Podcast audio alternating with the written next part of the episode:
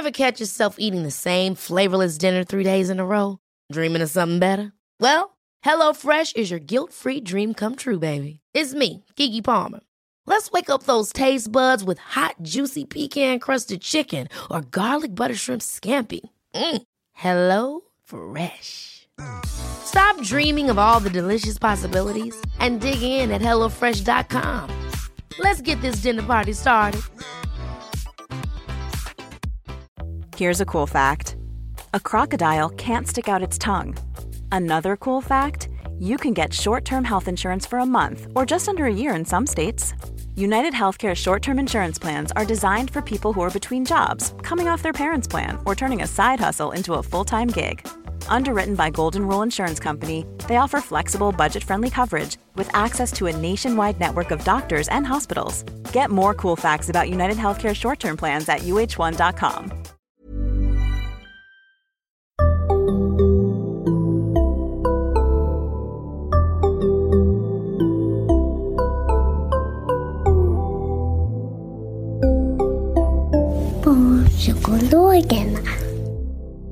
Välkomna. Eh, Vi har ett nytt avsnitt av Barnpsykologerna idag och idag är det jag som intervjuar dig, Lars. Och nu ska vi prata om behandling vid autism. Vi har ju haft ett avsnitt där du berättade lite mer om diagnosen, hur den yttrar sig och hur utredningen går till och så. Och då kom vi ju lite in på behandlingen. Eh, Men nu ska vi ge dig ett helt avsnitt att berätta. Eller du ska få berätta hur det går till. Ja. Så första frågan egentligen är då, för du har ju forskat på det här med behandling. Mm. Berätta lite om din forskning. Det, det som är mitt område är ju behandling av förskolebarn med Mm. autismdiagnos. Eh, och det man har sett i tidigare studier är att det, vissa svarar väldigt bra på den här behandlingen som vi har, som är intensiv beteendeterapi. Eh, och vissa barn de går igenom den här behandlingen ett, två år och så, så går det superbra och de lär sig prata och de lär sig leka med andra barn. Och så kan de gå vidare, gå, sluta med behandlingen och gå- gå i vanlig skola. Fortfarande med sociala problem oftast, men ändå att de kan klara sig själva vidare. Det låter ju ändå som väldigt goda resultat. Det är jättegod resultat. Och så finns det andra barn som inte lär sig någonting alls i den här behandlingen. Så man tragglar de här, försöker få dem att börja prata eller man kanske testar teckenspråk eller kommunicerar med att lämna över bilder kan man använda. Och, sådär. och så lägger man tusentals timmar på att träna de här barnen och de lär sig ingenting. Och det har varit, ingen har riktigt vetat varför vissa barn svarar och andra barn inte svarar. Så det jag undersökte var om man kunde se det här som en fråga om en motivation. Att vissa barn eh, hittar vi sätt att motivera i behandlingen. Så till exempel om de, i behandlingen bygger väldigt mycket på att man eh, förstärker, säger vi, vissa beteenden. Så det är till exempel att när barnet eh, tittar en i ögonen så kittlar man dem så att det blir lite kul. Eller när barnen ehm, eh, leker med de andra barnen så får de också leka med, då får de lite kakor eller någonting. Det var ett dåligt exempel, det får vi klippa bort. Ehm, men det där bygger på att barnet tycker om att bli kittlad till exempel. Och vissa barn är ganska lätt att hitta saker som de vill göra, saker de vill ha, liksom anledningar att kommunicera. Man vill kolla på iPad, man vill gunga, man vill eh, bli kramad, man vill äta russin, man vill eh, åka buss. Och det gör ju såklart att eh, det finns lätt fler situationer där vi kan förstärka barnet. Och, och det vill säga lära dem att kommunicera och göra saker så att vi liksom motivera till inlärning. Eh, och sen finns det andra barn som är ganska nöjda med sig själva. Som inte, ja, det är väl okej att bli kittlad men det spelar ingen större roll hit eller dit. De kan väl äta trussin men de spelar inte så stor roll hit eller dit. Det kanske är roligare att sitta och titta på sina egna händer eller det är roligare att titta på någon lampa i taket. Och man är liksom lite mer inne i sin egen värld verkligen. Autistisk i den ursprungliga meningen. Det är en ganska bra prediktor för hur det går för de här barnen. Barn som vill saker, som är missnöjda när de inte får det de vill ha och de är glada när de får saker. eh, De lär sig mer i behandlingen. Och är det då alltså en skillnad i graden av autism? Nej, det är det nog egentligen inte. Det är mer en fråga om, lite är det såklart det, att per- per- personer med mer autism, med lägre funktionsnivå tenderar också att inte vara så lätt att motivera. Det är väl kanske därför de hamnat där från första början. Eh, Men inte nödvändigtvis är det inte det. Var det så då? Stämde det din tes? Det stämde lite, som alltid i forskning så stämde det lite.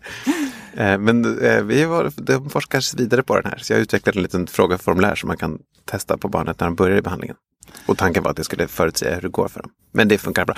Problemet är också att det är en massa andra variabler, som till exempel kvaliteten på träningen som barnen får, som kan variera väldigt mycket.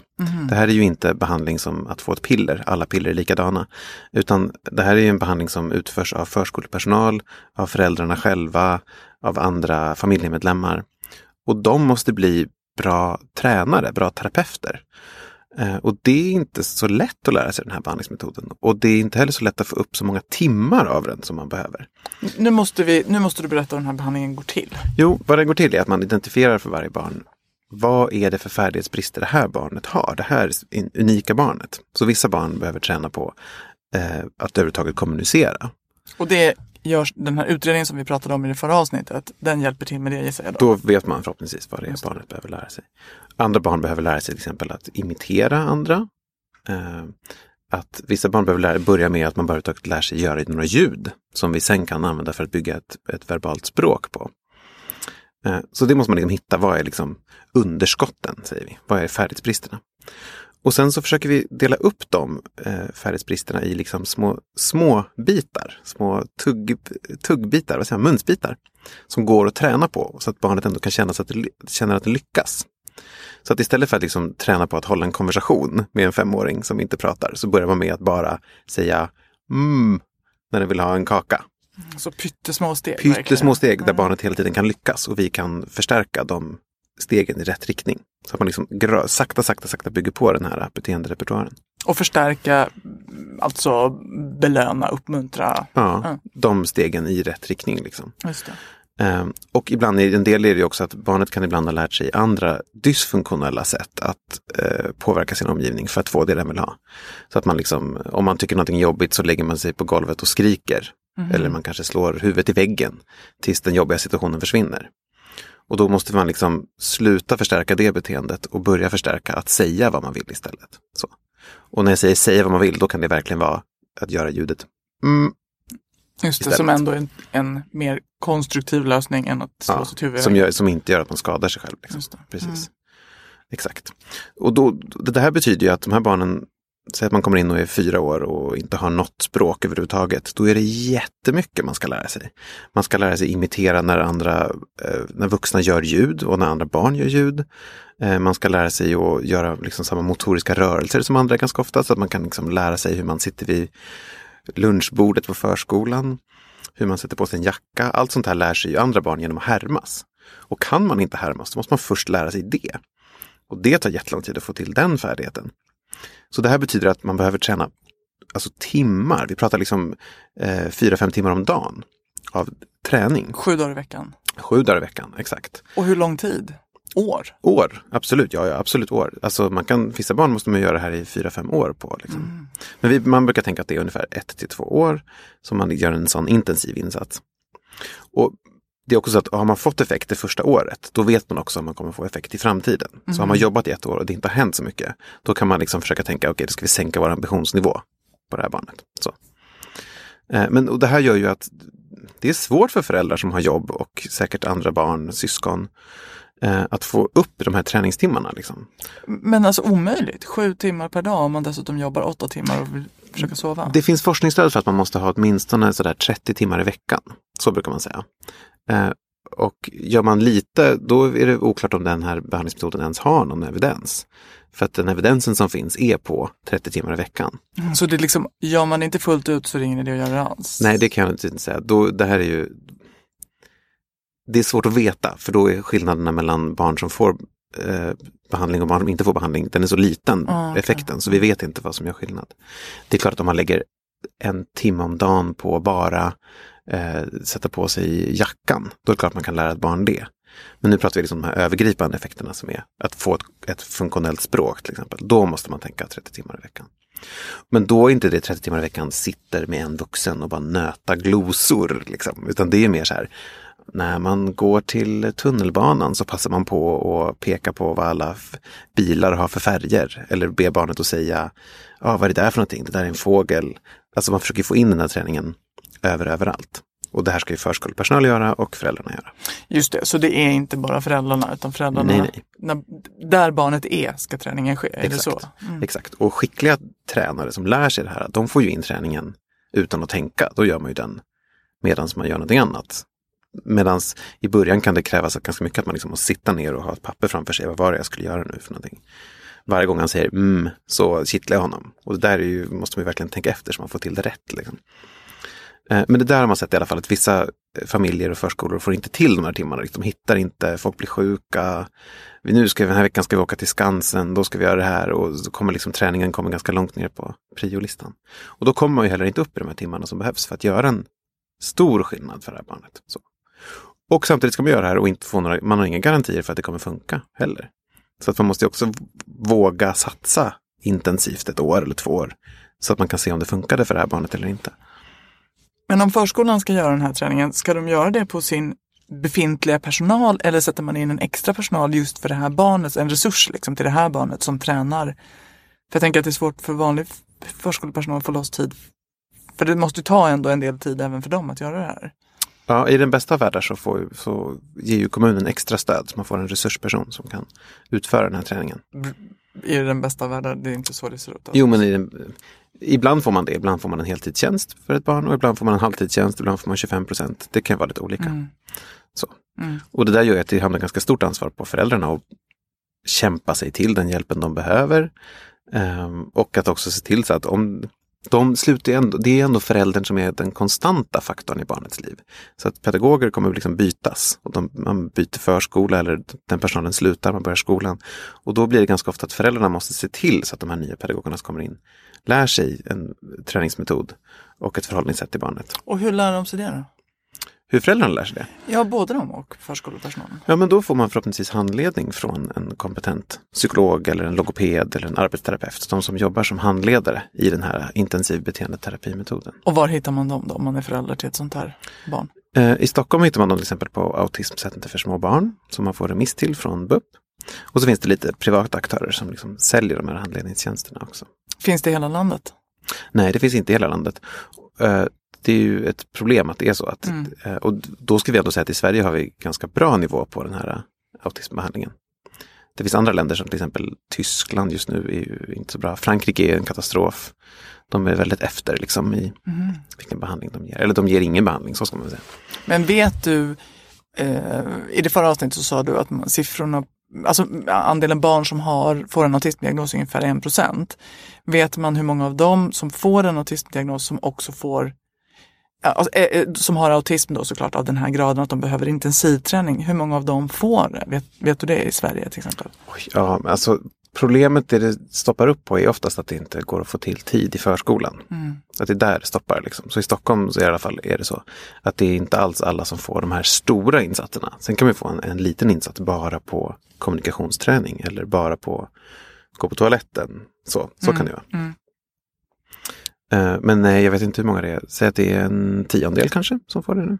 Det låter ju ändå ganska tråkigt lite, Ja, ja det är det. eller? Ja, det är det. Det är ju svårt med en behandling som är så otroligt intensiv och kräver så otroligt mycket. Mm. Och, och få loss det liksom. Eh, men vad ger den då? Vad leder den till? Hur motiverad ska man vara som förälder då att driva att ens barn faktiskt får den här behandlingen? Eh, jo, men det, det är klart att man ska, om man kan få till kvalitet så har vi ju jättebra stöd för att behandlingen fungerar. Och med att säga att behandlingen fungerar betyder inte att barnen blir av med sin autismdiagnos. Det händer väldigt sällan att barnen blir det. Det händer, men det är ganska sällan. Utan det man får upp är till exempel hur bra, det man brukar mäta i forskning är till exempel hur bra poäng de får på IQ-test. Och där kan man höja dem ungefär 15-20 poäng brukar man säga, i genomsnittet. Vissa barn höjer mycket mer och vissa barn höj- höjer inte alls. Eh, och så försöker man mäta behandlingseffekten också på lite mer så generella mått. Man liksom mäter så här, klarar barnet att klä på sig själv, äta själv, skaffa vänner. Och då, då är det svårare att få en effekt på de färdigheterna, för de är liksom bredare. Men även där ser vi att det blir ganska stor skillnad mellan barn som får behandling och barn som inte får behandling. Och, eh, vad sa, sa du nu, 10-20 IQ-poäng? 15-20. 15-20. Jag tänker det är ganska stor skillnad, alltså om man ligger då kanske 100 brukar man säga är normal IQ. Eller liksom. Det har inte de här barnen när de börjar behandling. Nej precis, men jag menar, ligger man då kanske på 70 eller 80 och kommer upp till 85 eller 95 så är ju det en väldigt värdefull förändring. Ja, Alltså nu är inte jag ett superstort fan av IQ-test. Nej, och det kanske man inte behöver heller räkna i alltså, po- poäng. Jag bara tänker Nej, att nej, liksom, nej. Nej, det är stor skillnad att utvecklas på det här sättet. Alltså, framförallt är det stor skillnad på om ett barn går från att inte kunna säga någonting alls vad den vill av livet och kunna säga jag vill ha eh, en apelsin eller nu vill jag leka med bilarna eller kan vi titta på det här Youtube-klippet som jag vill se nu. Eller man lär sig typ googla är ju typ en superfärdighet. Då kan man titta på vilka filmer man vill titta på. Ja men allt sånt där. Så även liksom små vinster är jättestora i livskvalitet. Så. Och det måste man säga också, det är ju väldigt stressande för föräldrar att göra sån här intensiv träning. Och det är också en grupp föräldrar som är, redan från början är superstressade. För det kan vara, eller det är nästan alltid väldigt, väldigt jobbigt att ha ett barn med autismdiagnos. Särskilt om de barnet har gått länge utan behandling och har börjat med såna här dysfunktionella eh, kommunikativa beteenden. Att man liksom försöker påverka sin omgivning genom raseriutbrott istället för att säga det man vill ha. Eller skada sig själv. Eller skada sig själv. väggen. Ja, exakt. Och det är ju superjobbigt. Mm. Och ett barn som man dessutom inte känner att man riktigt connectar med ibland. Att barnet knappt märker att man är där i de extremaste fallen. Och man ändå måste ta ansvar för. Det är ju superstressade föräldrar. Mm. Och så kommer vi med en behandling som kräver att de ska jobba jättemånga timmar. Och då får man ju tänka då att mm, det är stressigt nu att börja med behandlingen men den kommer bli lättare för att man kommer in i behandlingen och det är lättare för att när barnet börjar lära sig kommunikativa färdigheter så blir det också lättare. Hur brukar föräldrar ställa sig till behandling då, när, ni- när de blir presenterad för den? Det är ju såklart väldigt olika. Vissa föräldrar tycker att det känns väldigt obekvämt att vara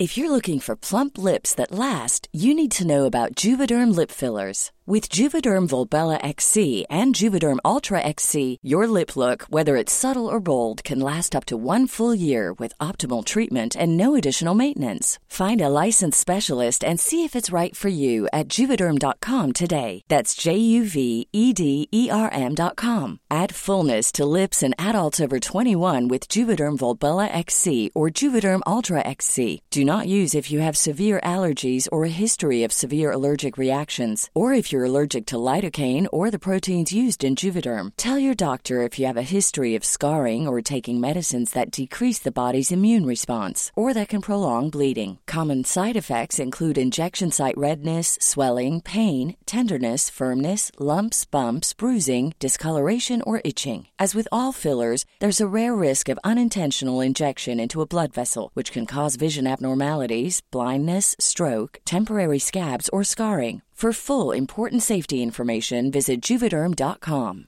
Ever catch yourself eating the same flavorless dinner three days in a row? Dreaming of something better? Well, HelloFresh is your guilt-free dream come true, baby. It's me, Kiki Palmer. Let's wake up those taste buds with hot, juicy pecan-crusted chicken or garlic butter shrimp scampi. Mm. Hello Fresh. Stop dreaming of all the delicious possibilities and dig in at HelloFresh.com. Let's get this dinner party started. When you're ready to pop the question, the last thing you want to do is second guess the ring. At Bluenile.com, you can design a one of a kind ring with the ease and convenience of shopping online. Choose your diamond and setting. When you find the one, you'll get it delivered right to your door. Go to Bluenile.com and use promo code LISTEN to get $50 off your purchase of $500 or more. That's code LISTEN at Bluenile.com for $50 off your purchase. Bluenile.com code LISTEN. sådär strukturerad relation till sitt barn. Så, här. så att du får bara kittla, nu ska vi ta tio minuter här, när du, så fort han tittar dig i ögonen så ska du kittla honom. Det är ju inte alls så vi är vana vid att Nej, umgås med barn, att ha en sån barn. konstig regel. Liksom. Och det kan ju kännas jättestelt i början och det känns som att man håller tillbaka kärlek som man egentligen bara vill ge fritt. Eh, och då eh, brukar det bli lättare om man testar lite liksom, övningar som funkar. Att man testar någonting litet som till exempel träna ögonkontakt som ändå är en ganska lätt övning. Och när man märker att det funkar, så här, okej, om jag håller tillbaka förstärkaren, det vill säga kittlingen, tills jag får ögonkontakt, då börjar också barnet ge mig mer och mer ögonkontakt. Och vi märker att jag har tränat på det här och då funkar det också med när mormor testar, eller det funkar också med någon pedagog och det funkar också med andra barn. När man märker att det funkar, då blir ju föräldrarna också mer motiverade att lära sig övningarna och träna mer. Så det är liksom en initial fas som man som förälder då nästan kanske måste nästan stålsätta sig för att då är Absolut. det väldigt tufft. Lite utdelning och mycket tid och mycket lära och så. Ja, Men sen börjar man få ut det och då lär ju sig föräldrarna också hur de ska göra. Så Absolut. att det blir mer och mer självklart. Jag tror dessutom att det var nog ännu mer jobb i initialfas. Kanske för när jag började med den här behandlingen, då var vi mycket mer inne på att man skulle liksom sitta vid ett bord och träna hårdtraggla med barnen. Och det har vi liksom gått mer och mer ifrån. Och där var det ju alltid en stor strid att få de här barnen att sitta ner vid ett bord. Man tänker liksom tre, fyra, femåring. Och få dem att sitta vid ett bord och liksom peka på bilder och svara på frågor och sådär. Det var ju jättejobbigt att få ungarna att sitta där. Vissa barn, vissa barn gick det jättebra för. Eh, och då var det också en stor strid såklart, eller jobbigt för föräldrarna att eh, stå ut med det. Liksom. Att lite så här vara lite hård mot barnet. Jo men nu ska du sitta på den här stolen och lyssna på vad jag säger. Varför har man gått ifrån det då? Till att, För att problemet är att barn kan, vissa barn i alla fall har problemet att de lär sig jättebra inne i ett sånt här träningsrum vid ett bord. Och så lär de sig svara på, ja ah, det här är en penna, det här är en kopp, det här är en bil.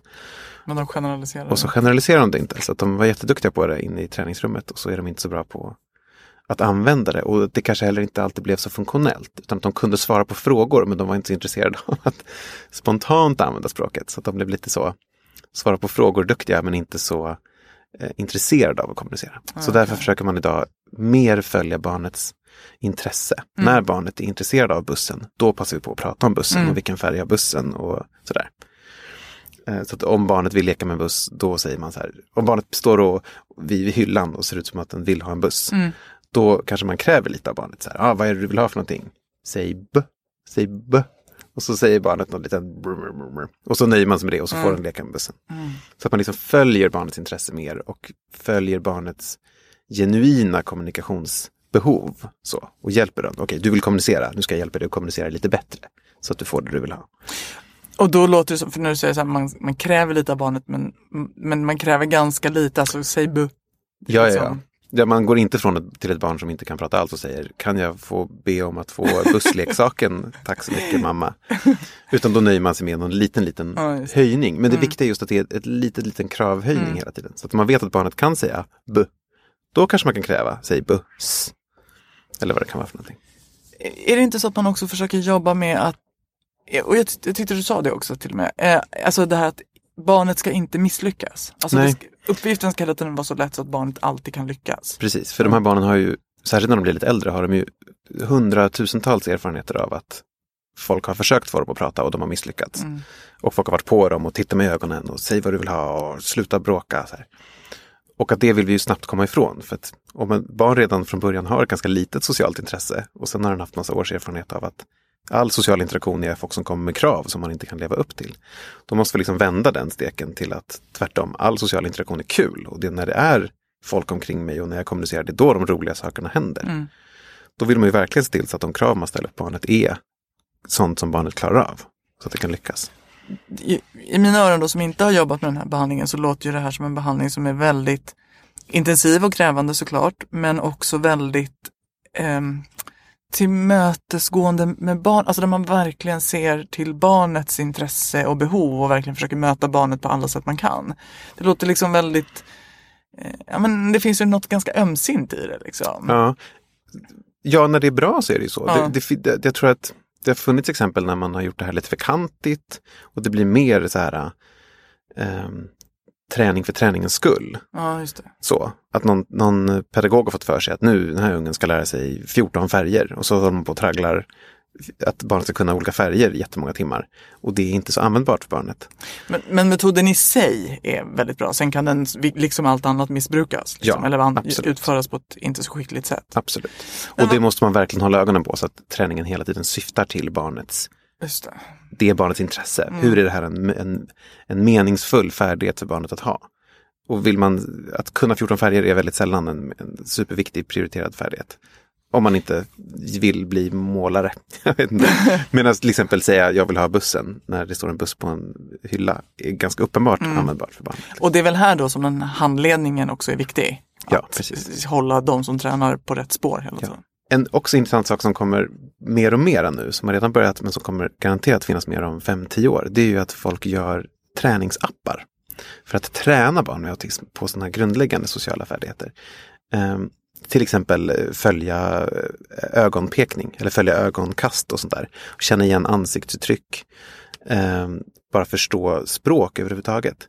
Där har man liksom börjat utveckla mer och mer appar. och det är ju så fantastiskt bra. Dels för att barn med autism oftast har lättare att lära sig i en situation som är lite mer strukturerad som en app som presenterar likadant varje gång. Man kan också få in tusentals repetitioner på allting som man tränar som en, en mänsklig tränare aldrig orkar komma upp i. Så att, och man kan leverera förstärkare så att när barnet eh, gör rätt beteende, och säg att det är en bild på ett argt ansikte och så får barnet välja på att och kryssa glad eller arg. Och så kan han lära sig att känna igen vad i ansiktet är det som gör att jag ska säga arg och vad är det som gör att jag ska säga glad. Um, och så kryssar den rätt och så, då får den kolla på en rolig film eller vad det kan vara för någonting som vill. Så att den här träningen går liksom mycket, mycket mer effektiv än att en tränare ska sitta och fejka ansiktsuttryck eh, och leverera en, en förstärkare när det blir rätt. Det tar ju hur lång tid som helst. Och när man gör det på en app kan man också få se tusentals olika personer och man kan se olika situationer och, och vad är skillnaden? Arg och glad, arg och glad, mm. arg och glad. Så i framtiden kommer vi nog se att jättemycket av de här intensiva träningstimmarna kommer vara datoriserade. Det kommer ju vara en stor, stor, stor, stor fördel. Ja, verkligen. Där tekniken verkligen är en hjälp. Verkligen. Mm. Häftigt. Mm. Vad finns det för andra behandlingar då för barn med autism? Finns det andra ens? Uh, ja, uh, det finns till exempel lite farmakologisk behandling som man har försökt med men som inte har funkat så bra. Mm. Man, ibland ger man lite SSRI till barn med autism, mest för att bli av med sådana här uh, repetitiva beteenden. Funkar det? Ja, det kan funka om det är väldigt stora. Pratar vi mycket äldre barn, nu pratar vi liksom tonåringar och äldre. Mm. Också det är ganska vanligt att barn med autism utvecklar epilepsi i tonåren. Mm. Särskilt de lågfungerande. Eh, och då måste man ju behandla eh, epilepsin såklart. Det är också ganska vanligt att barn med autism har sömnproblem. Och då kan man behandla det med till exempel eh, melatonin kan de barnen få. Um, Men då behandlar man egentligen inte autismen utan då behandlar man andra saker som ja, också finns där. Som, som hänger ihop med det. Mm. Liksom. Och de barn som har koncentrationssvårigheter kan såklart få centralstimulantia när de blir äldre. Liksom. Mm. Eh, sånt kan det vara. Sen finns det ju olika varianter på, det här som jag pratar om nu är ju intensiv beteendeterapi som är en, en intensiv form av tillämpad beteendeanalys. Eh, och sen finns det liksom lite andra program, eh, till exempel Teach är en ganska vanlig eh, metod i skolor. Som inte har lika mycket forskningsstöd. De har också forskats på men den har liksom, kommer inte ur den här eh, evidensbaserade metoder-traditionen. Och Teach tenderar också, den är en metod som är mer anpassad till att vi ska anpassa oss mer till barnet. Så att få det att funka liksom dag till dag. Medan den här som jag pratat om handlar mer om att vi ska jobba hårt för att barnet ska eh, öka sina, färdighets, sina färdigheter. Så, det är lite olika liksom, traditioner mm. som det kommer. Eh, och sen i Sverige specifikt har vi liksom en egen liten behandlingsmetod som heter lågaffektivt bemötande. Som framförallt är en metod som syftar till att undvika konflikter. Så att äldre barn, nu är det inte förskolebarn vi pratar om så mycket, utan barn som är eh, äldre och har lärt sig dysfunktionella sätt att kommunicera. Och lågaffektivt mötande är en metod att försöka undvika att trigga de här problembeteendena. Och teorin där är att man liksom inte ska, om barnet blir upprört ska man själv försöka hålla sig lugn eh, och liksom försöka lugna ner barnet så mycket som möjligt. Eh, och det där, den bygger liksom på teorier om affektsmitta, och så där, liksom grundforskningsteorier. Men det finns egentligen inga forskningsstudier som har kollat på om den här metoden funkar. Vad är liksom långtidseffekterna? Det är nog inget snack om att lågaffektivt mötande funkar i stunden. Att det funkar, det är ett bra sätt att få en person att lugna ner sig, att själv också vara lugn. Och liksom. Men vi gör inga långtidsuppföljningar på om det betyder att de här problembeteendena faktiskt minskar mm. över tid. Mm. För det är det vi vill, vi vill ju lära in nya funktionella beteenden så att barnet kan göra dem istället för de här problembeteendena.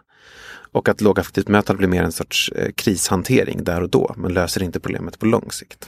Plus att det lågaffektiva bemötandet, det är bara de vuxna runt barnet som utövar. Ja, ja. Eller barnet lär sig inte någon slags lågaffektiv känsloreglering eller så? Nej, utan det är ett, ett sätt att hantera en Just person det. som mm. har sån här eh, utåtagerande problematik. Precis. Så det är ett slags bemötande men det är ingen behandling? Nej.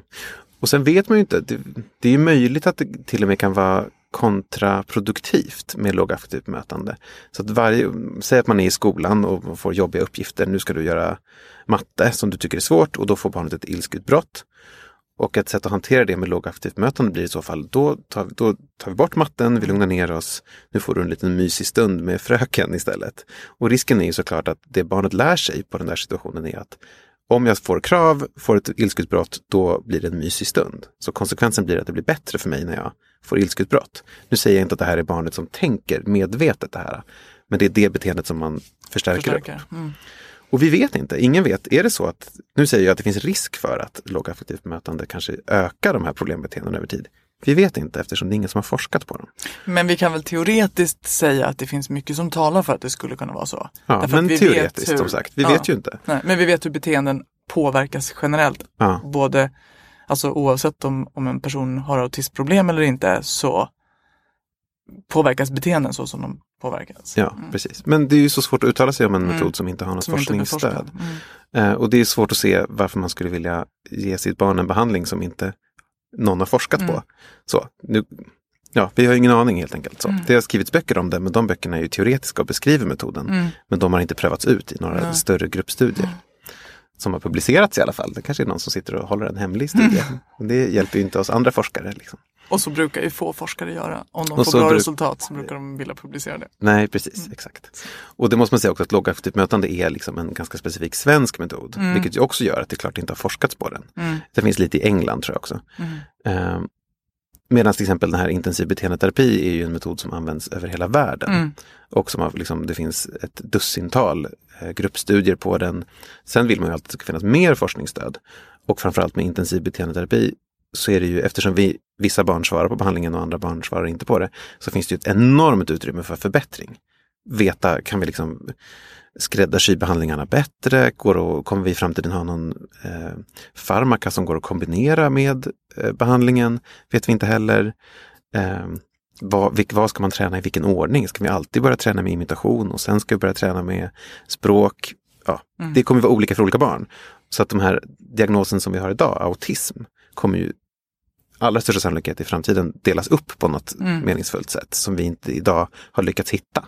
Kanske baserat på genetik eller baserat på eh, någon sorts test man kan göra som säger det här barnet behöver den här specialbehandlingen, det här barnet behöver den här specialbehandlingen. Ja, så att förhoppningsvis om 20 år så har vi liksom fem autismdiagnoser med mer effektiva behandlingsmetoder. Vi hoppas det verkligen. För vad händer om de här barnen inte får någon behandling alls? Vad vet vi om det? Ja, det som framförallt händer är ju att de här barnen lär sig andra kommunikativa färdigheter. Om vi inte lyckas lära dem eh, språk, teckenspråk eller lämna över bilder eller talat språk. Det är ju att de oftast utvecklar problembeteenden. Som till exempel självskadebeteenden eller ilskutbrott. Så. Det är i alla fall det man kan se vad som händer om man inte får behandling. Mm. Eh, och i övrigt är ju prognosen att man, vissa barn blir bättre av sig själva. Det vet vi inte varför. De catch up och lär sig massa sociala färdigheter. Mhm. Helt på egen hand liksom. Eller på något sätt. Ja, på egen hand. De jobbar nog ganska hårt på egen hand Mm. För att lära sig det de Och känner deras de föräldrar också kanske. Och deras Mm. föräldrar också.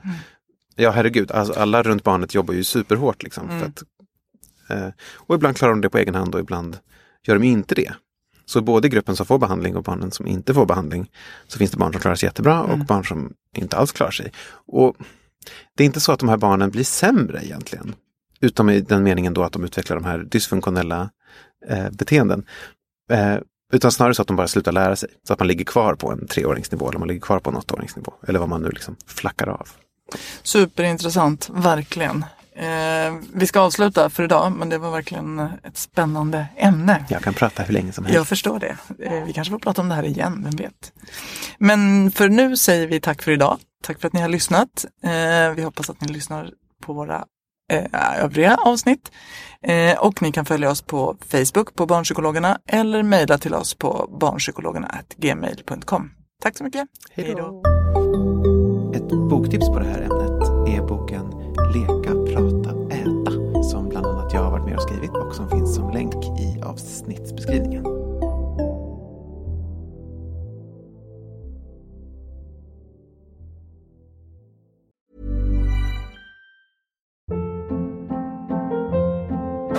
Hold up. What was that? Boring. No flavor. That was as bad as those leftovers you ate all week. Kiki Palmer here, and it's time to say hello to something fresh and guilt-free. Hello Fresh. Jazz up dinner with pecan-crusted chicken or garlic butter shrimp scampi. Now that's music to my mouth. Hello Fresh. Let's get this dinner party started. Discover all the delicious possibilities at hellofresh.com. Hi, I'm Daniel, founder of Pretty Litter. Did you know cats tend to hide symptoms of sickness and pain? I learned this the hard way after losing my cat, Gingy. So I created Pretty Litter, a health monitoring litter that helps detect early signs of illness by changing colors, saving you money and potentially your cat's life. Pretty Litter is veterinarian developed, and it's the easiest way to keep tabs on your fur baby's health right at home. Go to prettylitter.com and use code ACAST for 20% off your first order and a free cat toy. Terms and conditions apply. See site for details.